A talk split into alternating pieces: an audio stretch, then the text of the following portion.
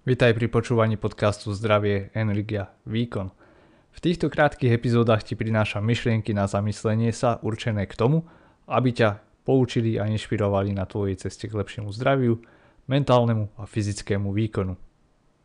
Každá z týchto myšlienok je založená na mojom osobnom rozvoji, štúdiách a aj praxe pri práci s ľuďmi. Ak chceš viac, navštív sk.dan2tv.eiss.eu. Hovorí sa, že vedomosti sú sila. A do istej miery je to pravda, pretože vedomosti nám dávajú možnosti.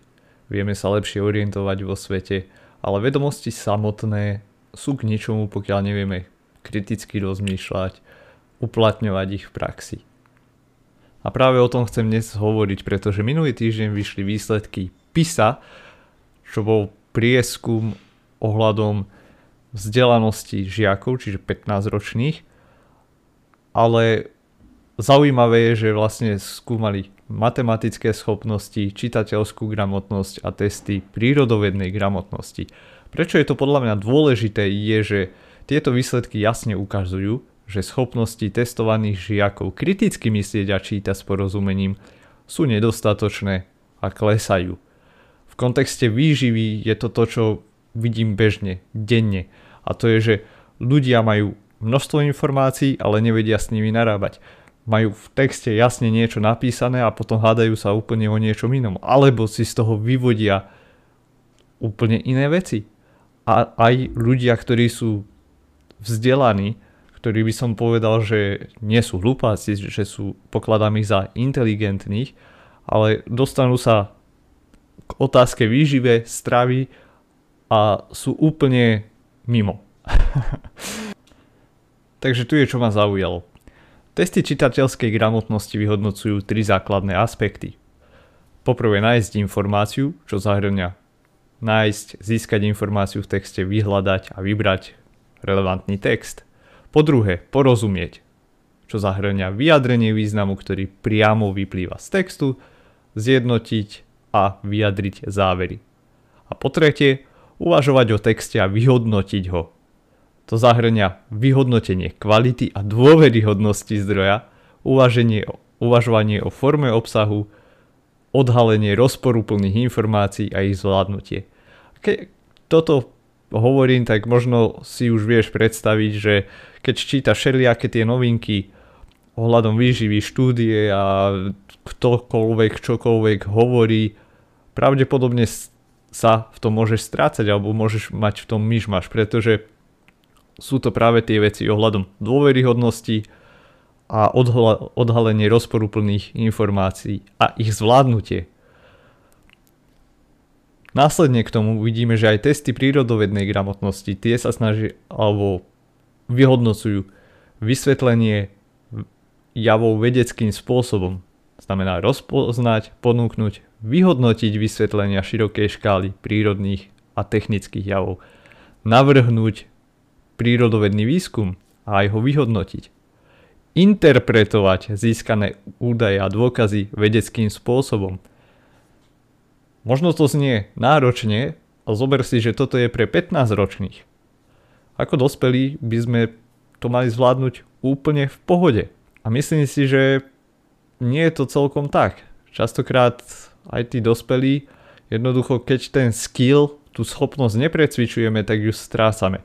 A myslím si, že je to aj s kritickým myslením, aj kreatívnym myslením. Je to proste schopnosť, ktorú keď neprecvičujeme, tak ju môžeme ľahko strásať.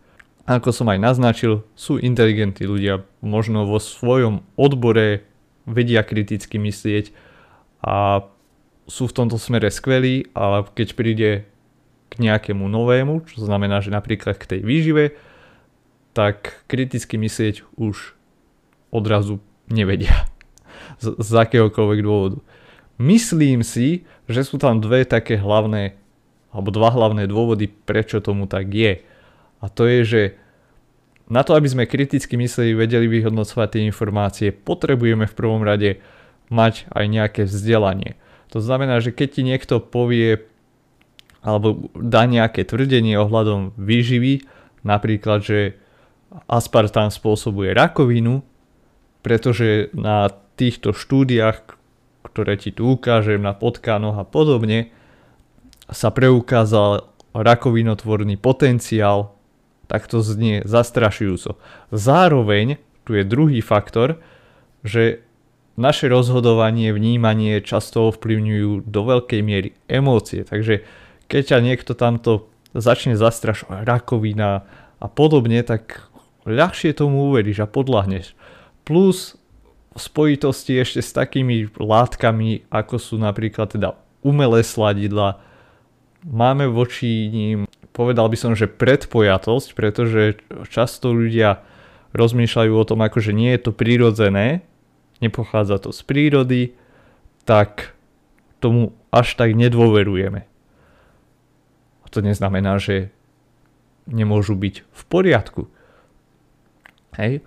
Čiže je dobré byť podozrievavý, kriticky myslieť, to znamená, že aj pýtať sa otázky, ale znamená to byť aj nezaujatý.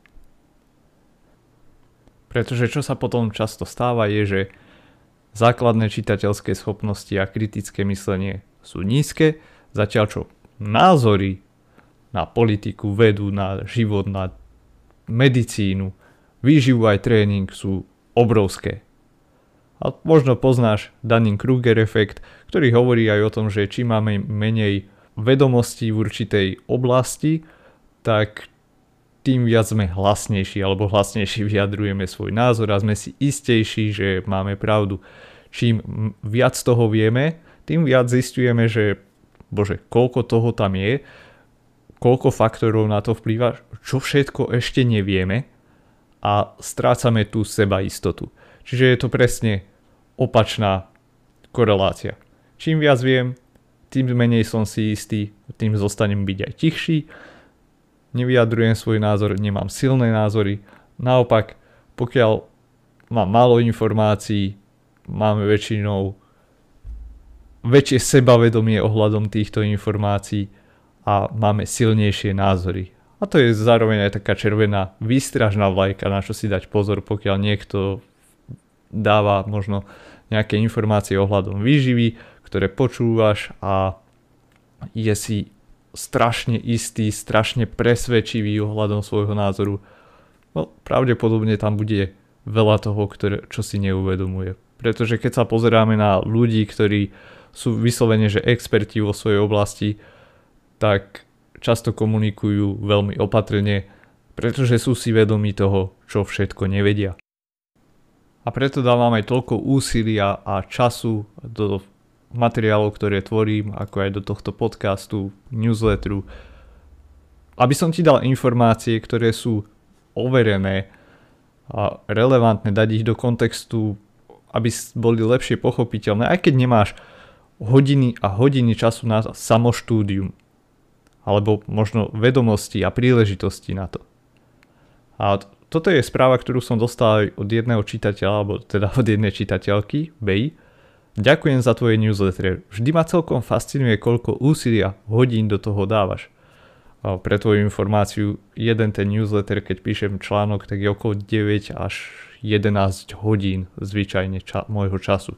Čítaním štúdí, overovaním si faktov a častokrát sú to veci, už s ktorými som dobre oboznámený, čiže nie je to niečo, čo by som objavoval poprvýkrát.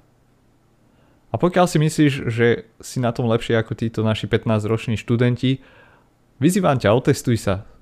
Odporúčam test z roku 2018, ktorý bol o krautskom lieku a druhý fórum o sliepkach.